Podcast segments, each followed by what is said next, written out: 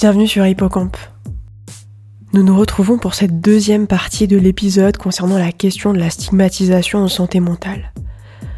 Dans la première partie, nous avons pu comprendre qu'il y avait quatre grandes sources de stigmatisation. La stigmatisation sociale, l'autostigmatisation, celle de la part de professionnels et la stigmatisation culturelle. À mon sens, l'accès à des informations ressources et de compréhension peut permettre de diminuer leur impact. Laissez la voix à des témoignages également. Dans cette deuxième partie, je laisserai tout d'abord la voix à Mathilde. Puis, je retrouverai Lou. Vous vous souvenez, Lou? Elle est psychologue et était là au début de la première partie. On se retrouve tout de suite après avoir écouté Mathilde. Je m'appelle Mathilde, j'ai 27 ans. Euh, depuis, depuis mon plus jeune âge, à peu près l'âge de 6 ans, je, je, vis des moments de, bah de, souffrance, hein, de détresse quand, euh, quand il y a des grands changements dans ma vie. Euh, il y a deux ans, ça, a été le cas et, et en crise, on, a eu à m'orienter au, CMP. J'ai été accueillie par une infirmière psy et, euh, et lorsque, bah, lorsque j'ai eu à parler de mes difficultés, j'ai assez rapidement été décontenancée. Euh, en fait, euh, elle, a, utilisé euh, ma situation pour, pour faire des parallèles en fait avec, bah, avec d'autres situations. Et, notamment en fait la personne que, que je venais de croiser qui sortait d'entretien juste avant moi. Euh, ce, qui, ce qui était assez perturbant pour moi. Et, euh, et au-delà de ça, sur, euh, sur ce seul en fait, entretien, bah, j'ai eu le droit un peu à des conseils sur ce que je devais faire ou, ne pas faire. et pour finalement terminer un, entretien où j'ai eu comme retour que bah, pour eux, les professionnels au niveau du CMP, c'était assez compliqué euh, euh, d'anticiper et d'évaluer euh, complètement l'individu et, et qu'il était tout à fait possible de penser que, que, la personne allait bien, enfin plus ou moins bien, mais qu'elle pouvait très bien quitter l'entretien et, et, se jeter sous, sous les roues d'une voiture en sortant du CMP et toujours en m'illustrant euh, par des situations qu'elle avait vécues, euh, de personnes qui avaient fait des tentatives de suicide. Euh, donc c'est vrai que j'ai été assez mal à l'aise, même très mal à l'aise sur, sur cet entretien. coupable, honteuse d'avoir bah, en fait, d'avoir pu prendre la place de quelqu'un bah, plus dans le besoin. Euh, elle m'a recontacté euh, quelques jours plus tard euh, en m'indiquant effectivement qu'il était peut-être préférable que je consulte plutôt sur l'extérieur, mais que je pouvais tout de même voir le psychiatre si vraiment c'était mon souhait, mais en me déconseillant quand même fortement. j'ai pas forcément donné de suite j'ai pas trouvé euh, l'accueil que, que j'attendais et finalement ça a encore plus renforcé l'angoisse que j'avais dès le départ. Euh, N'allant pas mieux, j'ai entamé du coup un accompagnement avec euh, une psychologue extérieure. Et euh, étant donné que j'étais en crise, elle m'a rapidement orientée en fait vers, vers mon médecin traitant.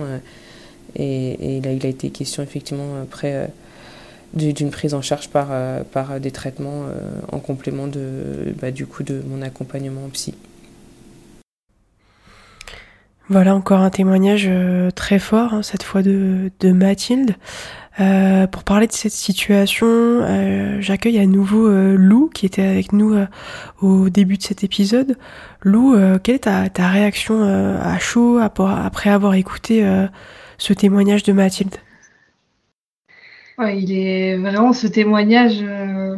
Quand je vois le ping-pong qui a dû être fait au final, typiquement le l'exemple de retard de soins qui, qui peut y avoir alors qu'il y en a besoin à cet instant-là et au final il y a besoin d'aller voir deux autres professionnels avant de, de hmm. pouvoir y avoir accès.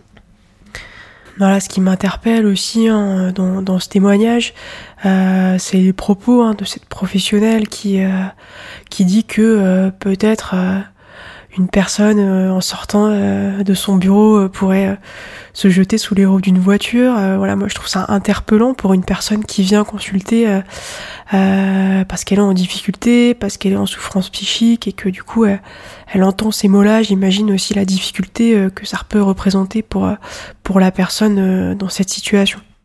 Je comprends que pour la professionnelle, ça soit euh, quelque chose de compliqué dans sa pratique de, de se dire si elle, si elle a verbalisé que euh, elle peut pas savoir s'il y a des personnes qui vont pas euh, aller se suicider après l'entretien, c'est qu'elle elle le pense réellement, mais ça c'est le genre de choses dont on, peut parler avec ses collègues en échange de pratiques, où on peut en fait l'exprimer dans un, endroit qui est fait pour ça, mais pas en face d'une patiente. Oui, en effet, il y a peut-être euh, des lieux plus adaptés euh, pour ça. Euh, on a vu en introduction avec toi qu'il arrive que, parfois une personne soit victime de, propos qui peuvent être stigmatisants. Qu'est-ce qui pourrait expliquer ça, là, plus spécifiquement dans, dans, le cas de Mathilde? En fait, le problème, c'est que le manque de compréhension et d'information dont je parlais tout à l'heure, c'est quelque chose où n'importe qui peut être euh, concerné par ça et malheureusement en fait les il y a parmi les personnes qui sont discriminantes et jugeantes, il y a des personnes qui sont aussi professionnelles de santé. Et, c'est à ce moment-là où, euh, entre euh, les idées, les stéréotypes que ces personnes peuvent avoir, plus là, dans le cas d'un CNP où on sait que, en termes d'effectifs professionnels, c'est compliqué, que les c'est parfois complètement déshumanisant en fait euh, la façon dont les les professionnels sont amenés à voir beaucoup trop de personnes où ils n'ont pas de ils pas de sas ils n'ont pas d'espace aussi de pour eux bah, par exemple de supervision où euh, il peut y avoir justement cette euh, ce besoin de parler des problèmes liés au, au milieu professionnel. Ensuite sur la relation avec les, les patients. Et en fait c'est complètement euh, pas adapté quand les demandes du terrain déjà elles sont elles sont pas correctement envisageables et où le professionnel la professionnelle peut pas y répondre quand en plus il existe des stéréotypes chez la personne ça, ça s'accumule en fait et ça devient très déshumanisant pour Mathilde par exemple qui va se retrouver donc en face de quelqu'un qui va avoir des propos comme ça.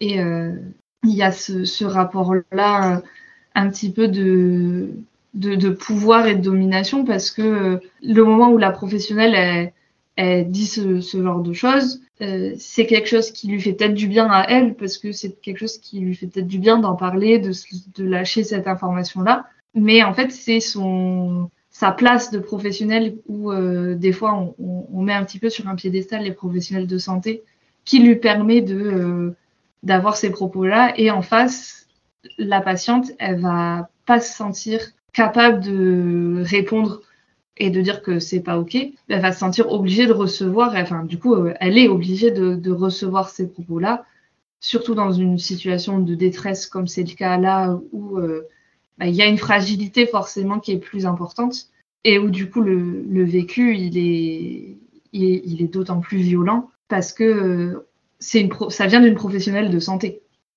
Hmm. Mathilde nous parle également euh, de l'entretien et du fait que, du coup le professionnel, enfin la professionnelle, lui, lui livre des informations sur la personne qu'elle vient de, croiser en salle d'attente. Euh, moi, ça me questionne sur, euh, sur le droit des patients. Qu'est-ce qu'il en est à ce niveau-là?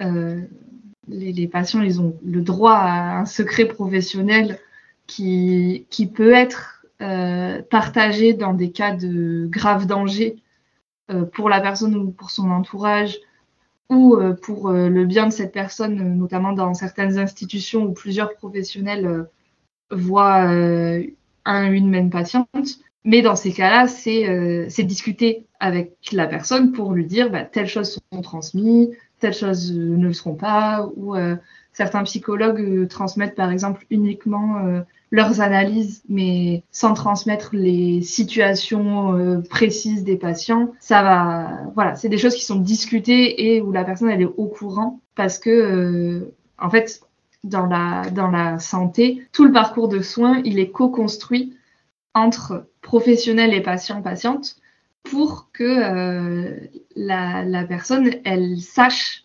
ce qui se passe, elle sache ce qui est fait, les traitements qui vont être décidés, elle a son mot à dire sur ces traitements-là, euh, le consentement de la personne, c'est quelque chose qui existe aussi dans le milieu du soin, de l'individu ou de ses représentants euh, légaux, quand par exemple il y a des, problématiques de curatelle ou euh, la personne n'est pas forcément en capacité de prendre des décisions pour elle-même. Bah, dans ces cas-là, il y a quand même des personnes qui la représentent, qui vont l'aider dans ces décisions-là. Un professionnel de santé, il prend pas des décisions seul face à un patient. Et puis du coup, il y a tout le droit d'être traité de façon humaine et respectueuse, euh, parce que aujourd'hui le système de soins il est fait de manière à ce qu'on considère les individus tels qu'ils sont comme des individus, comme des êtres humains. Euh, les discriminations dans la santé, elles existent, mais en réalité, c'est des choses qui sont interdites. toutes les formes de discrimination, le racisme, l'homophobie, euh, le sexisme ou quoi que ce soit, c'est des choses qui sont interdites par la loi. Un, professionnel de santé, il n'a pas le droit de refuser de prendre en charge quelqu'un sous prétexte de discrimination comme ça. Et pareil, si on parle de droits des patients, il y a aussi les questions de violence qui viennent se greffer et euh, des violences. Donc, euh, on, a souvent la vision euh, très physique de la violence, mais les violences psychologiques, c'est aussi des choses qui sont interdites par la loi. Et dans ce cas-là, où il faut absolument en parler si c'est des choses qui arrivent, on a le droit d'être traité respectueusement, on a le droit d'être traité humainement, et on a le droit d'aller consulter un professionnel de santé, parce que c'est quelque chose qui m'a beaucoup choqué, ça aussi, de faire ressentir à cette femme que sa souffrance était moins légitime que quelqu'un d'autre. Il n'y a pas de petite souffrance, il n'y a pas si euh, quelqu'un ressent le besoin de consulter un professionnel de santé, il faut lui accorder ce droit-là parce que euh, s'il y a le besoin de, de le faire, c'est que derrière il y a une souffrance. Hmm. C'est tellement important ce que, ce que tu dis là. Et du coup, euh, si on se sent pas suffisamment euh, en sécurité, accueilli, qu'est-ce qu'on peut faire? Bah, Déjà, la première chose, je dirais, c'est d'accepter que on, ressente ça et de se dire que parfois ça arrive. Parce que il y a beaucoup de personnes qui vont aussi se sentir coupables de qui est par exemple un courant qui passe pas bien avec un professionnel ou des choses comme ça. Et puis, euh, du coup, si on se sent pas à l'aise, si on se sent mal accueilli, la première chose qu'on peut faire, c'est d'en parler. Donc, euh, en fonction de la situation, ça peut être à un ou une chef de service si on est dans un dans une institution, par exemple, et pour euh, discuter justement de la situation avec elle ou lui. ça peut être des associations d'aide aux patients qui sont aussi souvent euh, assez au fait avec les discriminations et les violences qui peuvent être subies euh, par les personnes et qui ont généralement euh, des listes de professionnels qui sont assez sécurisants sur plein d'aspects et qui peuvent aider aussi ensuite à, réorienter. Le médecin, la médecin traitant, qui est aussi l'interlocuteur ou l'interlocutrice privilégiée en matière de santé, on a généralement assez confiance en ce professionnel-là. C'est une personne à qui on peut parler de euh, mauvaises situations qu'on peut avoir avec un ou une autre professionnel. Il peut aussi nous réorienter euh, vers quelqu'un d'autre. Et puis aussi simplement ses proches si on a besoin d'être euh, soutenu parce que on a eu une mauvaise expérience, c'est aussi des, personnes qui sont là pour nous. Et du coup, je parlais de réorienter. Il faut pas oublier que on a le droit de changer de professionnel si la personne ne nous convient pas. Euh, ou de lieu de consultation. Euh, si, euh, on ne se sent pas pris en charge comme on aimerait l'être, c'est totalement OK de modifier soit le professionnel, soit le lieu parce qu'on ne se sent pas à l'aise. Et puis, comme je disais, sur les questions de violence, là, c'est complètement, c'est pas OK du tout. Euh, c'est des faits qui sont graves, qu'il faut signaler, donc que ce soit euh, les autorités ou un ordre comme l'ordre des médecins, euh, des choses comme ça, ou ça, faut absolument pas les laisser passer. Ouais, même si j'imagine que c'est pas forcément très simple pour la personne de, de mettre ça en avant, étant donné qu'elle qu'elle est face à un, professionnel de santé et qu'elle-même euh, est dans une situation où elle est pas bien au moment où elle consulte. Euh, J'imagine aussi la complexité d'être en capacité de, de, pouvoir dire en fait. C'est ça. C'est pour ça que les associations de patients et patientes et de proches sont euh, aussi des interlocuteurs qui sont vraiment à privilégier parce que euh, ben, c'est aussi par ce type d'association que passe la reconnaissance aussi aujourd'hui des, des, situations de, stigmatisation et des situations euh, où, les personnes se sentent pas accueillies correctement par un ou une professionnelle et en fait elles vont être souvent habituées à, à répondre à là qu'est-ce qui s'est passé, qu'est-ce qu'on peut faire. Clairement, je parlais du terme de psychophobie tout à l'heure. C'est ces associations là qui l'ont démocratisé, notamment en, en France en langue française parce que c'est des, des faits qu'elles entendent, c'est des situations euh, où elles sont témoins qu'il y a ça qui se passe. Et donc, du coup, elles en parlent, elles permettent aussi de l'amener et euh, bah, du coup, en parler de plus en plus, ça, ça permet aussi de euh, l'amener aussi devant les pouvoirs publics, de le faire reconnaître et de euh, permettre aussi des fois, parce que aux professionnels qui seraient pas safe, d'être euh, d'être reconnu et accusé quand c'est le cas. Même si euh, ce que j'aimerais rappeler, c'est que c'est un, un vécu qui est totalement légitime et qui arrive parfois de se retrouver face à un professionnel où on se sent mal accueilli. Mais globalement, c'est pas la majorité des professionnels de santé qui, choisissent ce métier-là aussi pour le rapport humain et pour considérer aussi les personnes dans leur entièreté. Et euh, aujourd'hui, avec de plus en plus de formations qui se font, de plus en plus de paroles qui se libèrent. On tend quand même vers euh, des professionnels qui vont être plus euh, sensibles à cette question-là et, euh, et, plus critiques aussi des fois sur leur pratique et leur façon d'accueillir des patients et des patientes. Merci Lou pour ces éléments. Je vous propose de passer à la suite et d'écouter un dernier témoignage. Trigger warning pour euh, ce dernier témoignage puisqu'on va parler de suicide. Je laisse la voix à Camille. Bonjour, alors euh, je m'appelle Camille, j'ai 32 ans et il y a deux ans j'ai fait une tentative de suicide. Alors euh, moi je me sentais très triste euh, les semaines qui ont précédé. Je venais juste de me séparer de mon ami et j'étais perdue. Euh, j'ai commencé à ne plus vouloir sortir de chez moi et à ne plus voir mes amis et puis petit à petit c'était la chute. Je me sentais très mal, j'avais de plus en plus de souffrance en moi, j'avais envie que ça s'arrête. Euh, je, je, voyais aucune issue. J'ai commencé à penser à la mort et, et un jour, euh, et un jour, euh, je suis passée à l'acte. J'ai avalé une plaquette de médicaments et euh, j'ai été prise de panique. J'ai appelé le 15 et j'ai pu être pris en charge rapidement. Euh, c'est mon frère qui est venu me voir en premier à l'hôpital. Euh, il m'a dit que j'étais égoïste, que je ne pensais qu'à moi et que j'avais vraiment tout pour être heureuse et qu'il fallait que je fasse des efforts pour aller mieux. Alors euh, ces mots m'ont complètement anéanti. Euh, heureusement, euh, j'ai pu trouver de l'aide avec un, psychiatre qui m'a indiqué que je faisais une dépression, donc qui m'a pris en charge rapidement.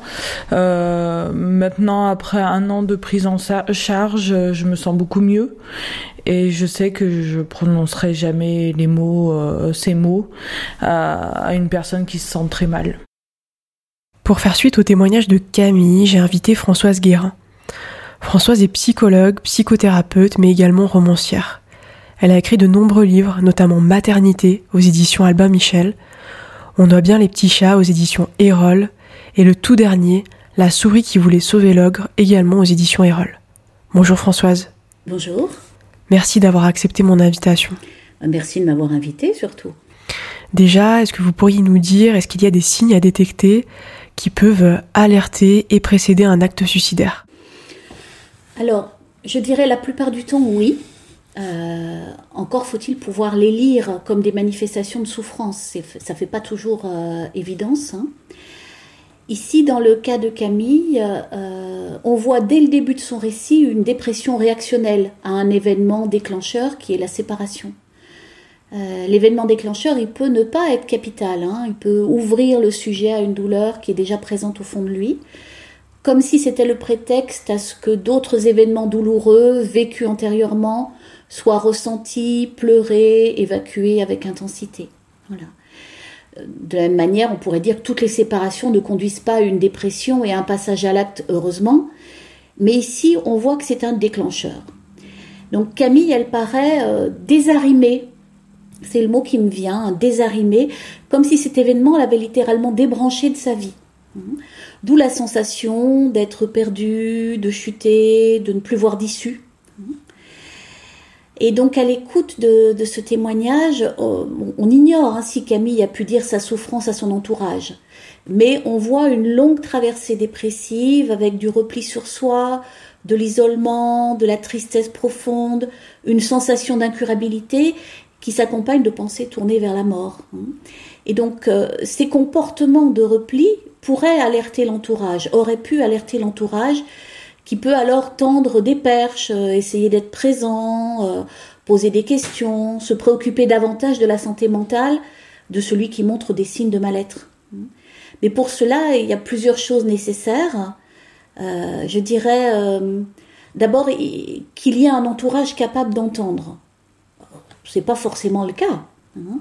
On a beaucoup promu ces dernières décennies la mobilité professionnelle comme un progrès social, mais ça produit des familles éclatées, des parents à l'autre bout du pays, des amis qu'on ne voit plus parce qu'il faut faire trois heures de train pour se retrouver, etc.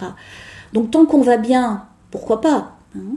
Mais quand on se sent mal, parfois, on aurait juste besoin de pleurer sur l'épaule d'un être cher, d'être serré très fort dans les bras, euh, de vérifier qu'on compte pour l'autre, puisqu'on ne compte plus vraiment à ses propres yeux. Hein. Euh, la deuxième chose, euh, c'est qu'il faut que l'entourage soit en capacité d'entendre. Ça suffit pas qu'il y ait un entourage. Hein. Or, c'est pas du tout facile d'entendre qu'un membre de sa famille va mal. Euh, ça soulève beaucoup d'angoisse et pour s'en protéger, on peut avoir recours à plusieurs mécanismes de défense, comme le déni par exemple, qui fait qu'on ne voit pas, qu'on n'accède pas à une information parce qu'elle serait trop inquiétante. Ici, dans le cas du, frère de Camille, euh, il débarque à l'hôpital et euh, tout de suite, euh, il dit des choses qui sont très dures. Hein. il est sous le choc et on peut penser qu'il se défend en attaquant l'autre, en le mettant en cause.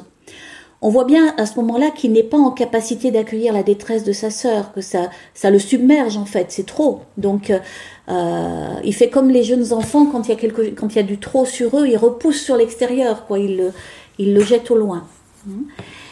Et par exemple, euh, dire que l'autre est égoïste, ce qui évidemment euh, peut nous paraître choquant, hein, euh, ça peut être une manifestation défensive, un mécanisme de projection qui peut viser à repousser la culpabilité de n'avoir pas vu dans quelle douleur elle se trouvait. Hein. Souvent, quand on reproche quelque chose à quelqu'un, c'est qu'on se sent un tout petit peu concerné déjà par cette question-là. Peut-être qu'au fond de lui, je sais pas, hein, il se reproche d'avoir été trop occupé par sa propre vie, son boulot, ses soucis, enfin on n'en sait rien, pour s'occuper de sa sœur, comme s'il avait été égoïste au fond. Voilà, donc euh, je, le dis parce que euh, parfois on a besoin, quand on a reçu des paroles aussi violentes que ça, euh, comme c'est le cas de Camille, que ces paroles-là, elles puissent être reprises euh, dans un lieu et qu'on puisse aussi retourner les paroles comme on retourne une pierre pour voir ce qu'il y a dessous. Le troisième élément, et, ça me paraît crucial ici, euh, c'est qu'il y a une grande discordance, il me semble, entre ce que l'on sait de la dépression et de la santé mentale quand on est psy ou soignant ou travailleur social, euh, et la manière dont le grand public, entre guillemets, l'appréhende. Pour certaines personnes, la dépression existe à peine. Hein. Euh, elle est synonyme de faiblesse, de ratage, ou même de folie avec toute la psychophobie que ce terme charrie. Et hum, à mon cabinet, j'ai beaucoup affaire à ça. Euh, des gens qui souffrent, mais pour qui le mot de dépression est imprononçable en fait. Euh, donc ils se réfugient derrière d'autres mots comme surmenage, burn-out, épuisement, enfin des choses comme ça et toutes sortes de, au fond, on pourrait dire de, de signifiants de la modernité qui font moins peur, hein, euh, qui, qui euh, édulcorent un peu les choses. Et donc il faut parfois beaucoup de temps et de patience pour accompagner des personnes qui sont tellement imprégnées de la psychophobie ambiante euh, qu'elles en viennent à se rejeter elles-mêmes, euh, à se blâmer d'être malades ou encore à nier leur propre souffrance. Voilà un peu comment je vois les choses. Hmm. Comment est-ce qu'on pourrait réagir si on, détecte un mal-être euh, chez une personne avec qui euh, on, se sent proche? Alors, je vais commencer par dire ce qu'il ne faut pas faire, hein, pour garder le meilleur pour la fin, je crois. La première chose, ça serait de ne pas banaliser. Hein. Et il n'y a rien de pire que les discours euh, creux tels que c'est rien, ou ça va passer, ou, ou tu te fais trop de soucis, ou des choses comme ça qui peuvent d'ailleurs être vécus comme des refus d'entendre. Si la personne se sent mal et qu'elle fait l'effort, et parfois c'est un effort euh, surhumain, euh, d'aller trouver quelqu'un pour le dire, euh, de se dévoiler au fond. Pour beaucoup de personnes, c'est vraiment se dévoiler, se mettre à nu, que de dire qu'on va mal psychiquement. si elle fait cet effort-là, c'est qu'elle doit être entendue, même si ça ne nous fait pas plaisir d'entendre ça. Je pense que quand on a une amie qui va mal, euh, bah, le premier mouvement qu'on a, c'est plutôt que ça nous fait pas plaisir. On préfère la voir gaie, joyeuse, euh, euh, pleine d'entrain, etc. plutôt que de se dire zut, elle va mal, on va parler de choses qui fâchent. Et, on pourrait dire que c'est un peu comme les victimes d'agression qui ont l'impression de parler dans le vide ou que leurs, interlocuteurs ne les prennent pas au sérieux en fait. quand on dit c'est rien, euh, c'est dénier ce que c'est pour le sujet qui parle. La deuxième chose que j'ai envie de dire, et, ça va vous paraître évident, mais c'est qu'il ne faut pas nier ou, dire à la personne qu'elle exagère. On n'est pas à sa place en fait, on ne sait pas ce qu'elle endure. Euh, le problème de la souffrance psychique, et ça beaucoup de mes patients me le répètent euh, depuis des années, et, je l'entends vraiment, c'est que c'est une douleur invisible. Le risque, donc, c'est toujours de, minimiser ce qui ne permet pas, évidemment, au sujet de dire la profondeur de sa souffrance. Hein.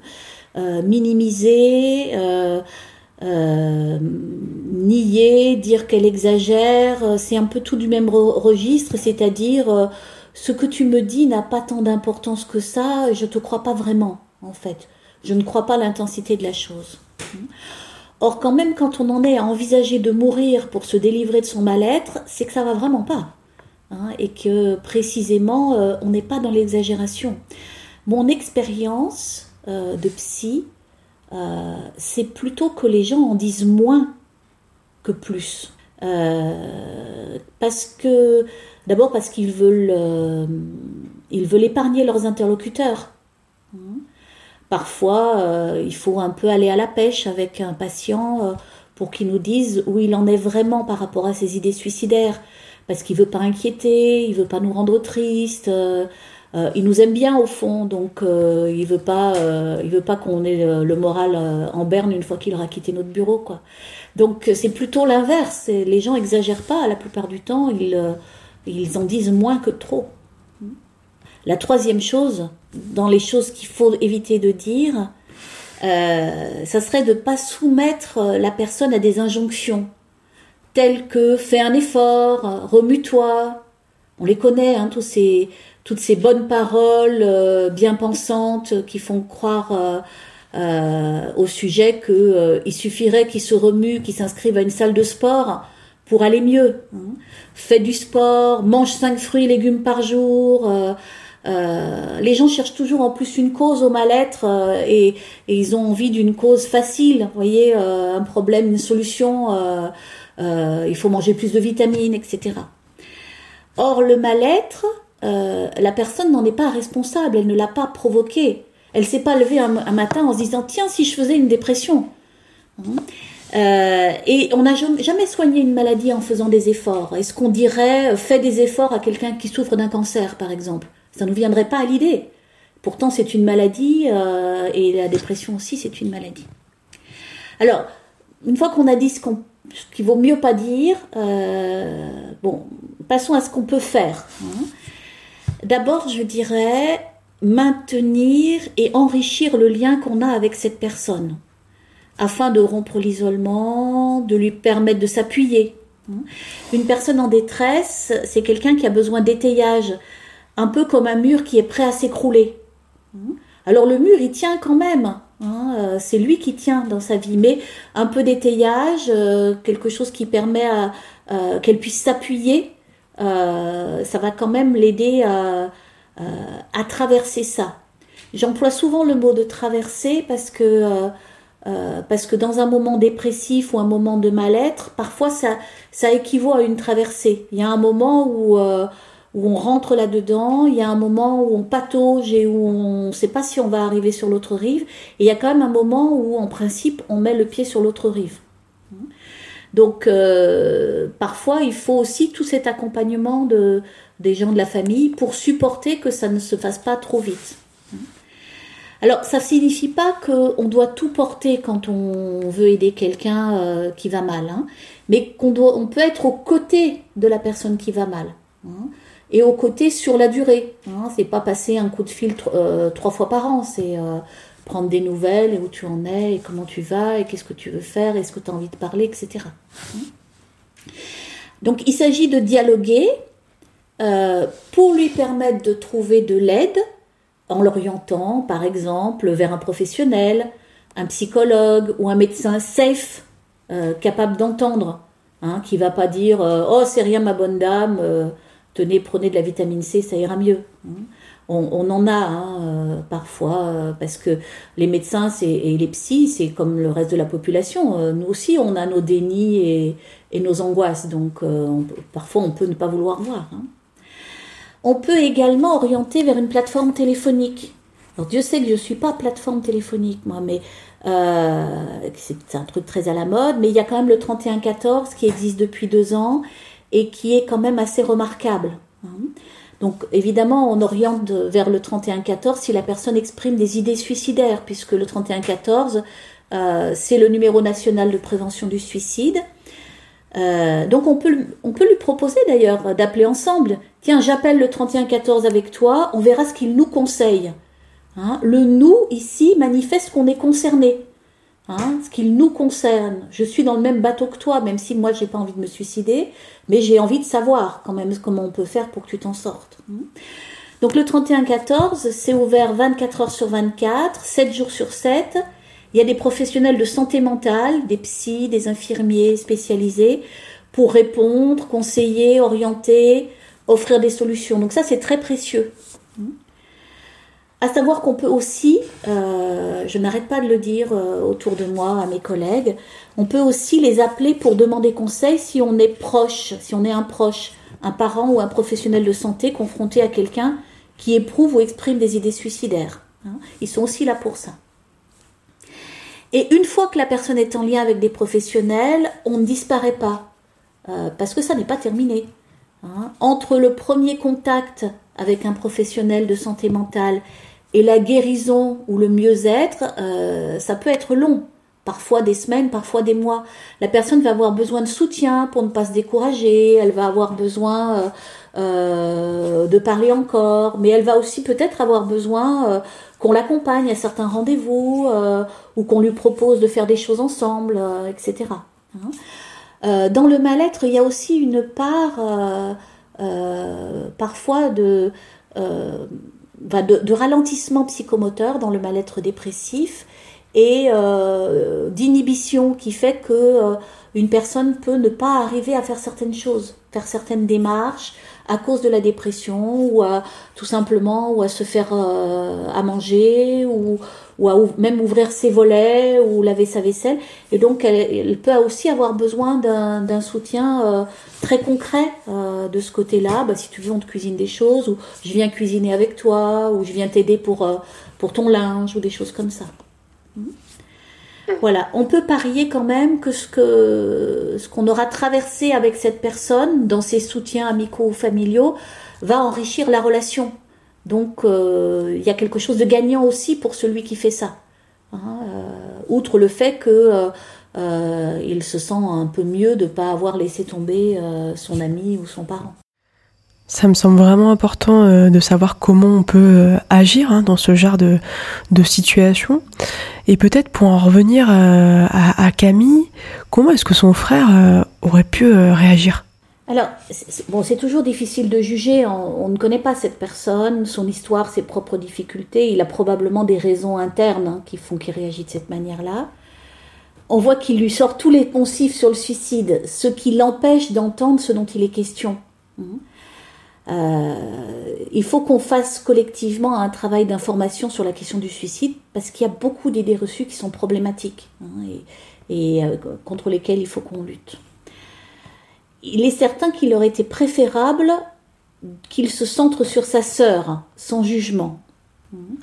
La questionner, montrer qu'il s'intéresse à elle, ne pas dénigrer son passage à l'acte, ne pas la culpabiliser. Euh, au fond, la personne, elle est déjà, elle se, sent déjà coupable d'être passée à l'acte. Souvent, elle, se sent déjà assez mal, il n'y a pas besoin d'en rajouter, hein, en faisant croire qu'elle euh, a commis un acte contre les autres, c'est contre elle-même qu'elle a commis un acte.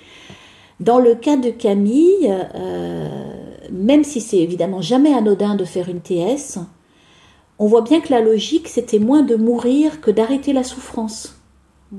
C'est pourquoi elle appelle le 15, ce qui est une excellente idée. Hein. on voit bien, on entend dans son témoignage ce moment de bascule où, euh, elle dit euh, j'ai paniqué. Hein. C'est-à-dire que le projet c'est d'arrêter la souffrance, mais quand elle entrevoit que d'arrêter la souffrance c'est mourir, même si évidemment quand on fait une TS c'est pour mourir, euh, a priori, euh, d'un seul coup, elle, elle réalise qu'elle n'a pas envie de mourir. Hein. Donc c'est, au fond, on peut dire que euh, cette TS, enfin, ça, me semble une attitude positive, presque de, je dirais, d'aller féliciter Camille, non pas pour le geste suicidaire, mais pour l'appel à l'aide qu'il a permis et qui a été fructueux. Elle a été prise en charge, elle a accédé à une psychothérapie, elle va mieux. Est-ce que c'est pas ça l'essentiel au fond? On peut parier qu'en psychothérapie, elle trouvera le moyen, euh, si de nouveau elle se sent mal, d'éviter le passage à l'acte. C'est ça aussi l'enjeu d'une psychothérapie. Hein, c'est de transformer euh, quelque chose de difficile en quelque chose qui va devenir un point d'appui. Maintenant, je sais faire. Si je me sens mal, je sais demander de l'aide. Si je me sens mal, je connais l'adresse d'un psy ou je sais que je peux prendre un traitement qui va me faire aller mieux.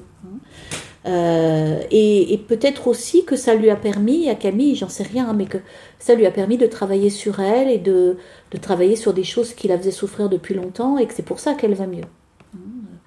Voilà, donc globalement, euh, globalement je pense que, ça aurait été bien que son frère euh, face de cette manière-là, mais on n'est pas à sa place. Donc on ne sait pas comment il a vécu les choses. Manifestement, quand il arrive à l'hôpital, il est quand même en état de choc. Hein. donc il, il réagit de manière un peu épidermique. S'il y avait un conseil à donner, ça serait de réfléchir avant de parler. C'est facile à dire, hein mais, mais c'est quand même ça qui est important dans ces histoires-là c'est que ça vaut le coup de se méfier de l'épidermique, de ce qui nous vient spontanément. Hein. Parce que euh, le fameux bon sens populaire, euh, en général, c'est pas du bon sens, c'est plutôt de l'évitement. Hein. On dit des choses, et moi je le vois aussi parce que donc ma spécialité c'est la, périnatalité. Euh, je vois bien comment des femmes entendent des paroles terribles autour du berceau ou autour de ou en salle d'accouchement par exemple, parce que tout simplement les soignants n'ont pas réussi à se taire à ce moment-là. Hein. Donc ils disent ce qui leur vient à l'esprit, euh, euh, parfois pour rigoler, sauf que la mère qui est en train d'accoucher, elle rigole pas du tout, elle c'est pas du tout le même registre. Et donc là, dans ce cas-là, parfois il faut, il faut éviter de parler trop vite. Hein. Pour le frère, ça aurait été bien que qu'il prenne le temps d'écouter plutôt que de parler. Moi, je dirais volontiers que l'urgence, c'est plutôt toujours d'écouter. Bien sûr, il faut parler aussi à un moment donné. En tant que psy, on écoute, mais euh, il y a aussi un moment où on renvoie quelque chose à la personne, et parfois en se posant, parfois en parlant très lentement, parfois en mesurant ce que ça produit chez l'autre, ce qu'on est en train de dire. Si le frère avait euh, regardé sa sœur au moment où il lui disait tout ça, il aurait bien vu dans quel état ça la mettait. Hein, il aurait bien vu à la première parole qu'il fallait pas en rajouter, que c'était il faisait fausse route. Pour conclure, euh, Françoise, j'aimerais que vous puissiez euh, ici au micro d'Hippocampe nous présenter votre dernier livre, livre qu'on a annoncé tout à l'heure, donc La souris qui voulait sauver l'ogre, livre que vous m'avez très sympathiquement envoyé en avant-première et que j'ai pu également découvrir et que j'ai beaucoup apprécié. Donc j'aimerais vous laisser la voix pour, pour que vous puissiez nous en dire un petit peu plus sur, sur ce roman que vous avez écrit tout récemment. Alors, c'est un thriller psychologique. Donc la souris qui voulait sauver l'ogre euh, bah, je ne vais pas vous dire euh, le sens du titre, hein, vous le découvrirez vous-même, mais euh, j'ai voulu camper une équipe spécialisée en suicidologie. il y a de plus en plus de, psy qui se spécialisent en suicidologie ou qui étudient ces questions-là. et j'ai imaginé une, la cellule Cornelia, qui serait, euh, donc qui est une cellule fictive bien sûr, mais qui serait une, cellule qui dépendrait à la fois du ministère de la Santé et euh, de la recherche universitaire, et, euh, et qui viendrait réaliser, enverrait sur le terrain, réaliser des autopsies psychologiques quand il y a des suicides qui posent question. Et là, en l'occurrence, donc dans ce premier, dans ce premier roman de la série, puisque ça va être une série, euh, il s'agit euh, pour Maya euh, et Sydney, donc, qui sont respectivement psychologues et psychiatres, et la chienne Mrs. Robinson, qui est une Doberman qui aide les gens à parler. Il s'agit d'aller enquêter sur la, le suicide de Pauline, qui, s'est mis, qui se donnait la mort au sein de son lycée. Et euh, s'ils ont été intrigués par, euh, par ce suicide, c'est parce qu'il y a déjà eu d'autres suicides euh, au sein de ce lycée privé d'élite, on va dire, hein, fréquenté par la haute bourgeoisie. Il y a déjà eu plusieurs suicides et donc il y a quand même quelque chose de problématique dans cette répétition-là. Donc Maya part à 7 pour enquêter sur euh, la disparition de Pauline, elle interroge les proches, elle interroge euh, les enseignants, les, élèves, enfin les, amis, la direction du lycée, elle interroge une euh, l'infirmière scolaire, la prof doc, en fait toutes sortes de personnes qui l'ont connue pour savoir un peu qui était Pauline et pourquoi elle en est arrivée à cet acte-là. Et tous, évidemment, lui disent que Pauline était une fille formidable, pleine de vie, euh, très brillante, euh, avec l'avenir devant elle, euh, ce qui rend évidemment ce suicide encore plus incroyable. Voilà, donc j'en dirai pas plus, mais c'est construit comme une enquête, mais une enquête où la part belle est donnée aux gens, au fond, aux personnes qui l'ont connu et, qui témoignent de ce décès.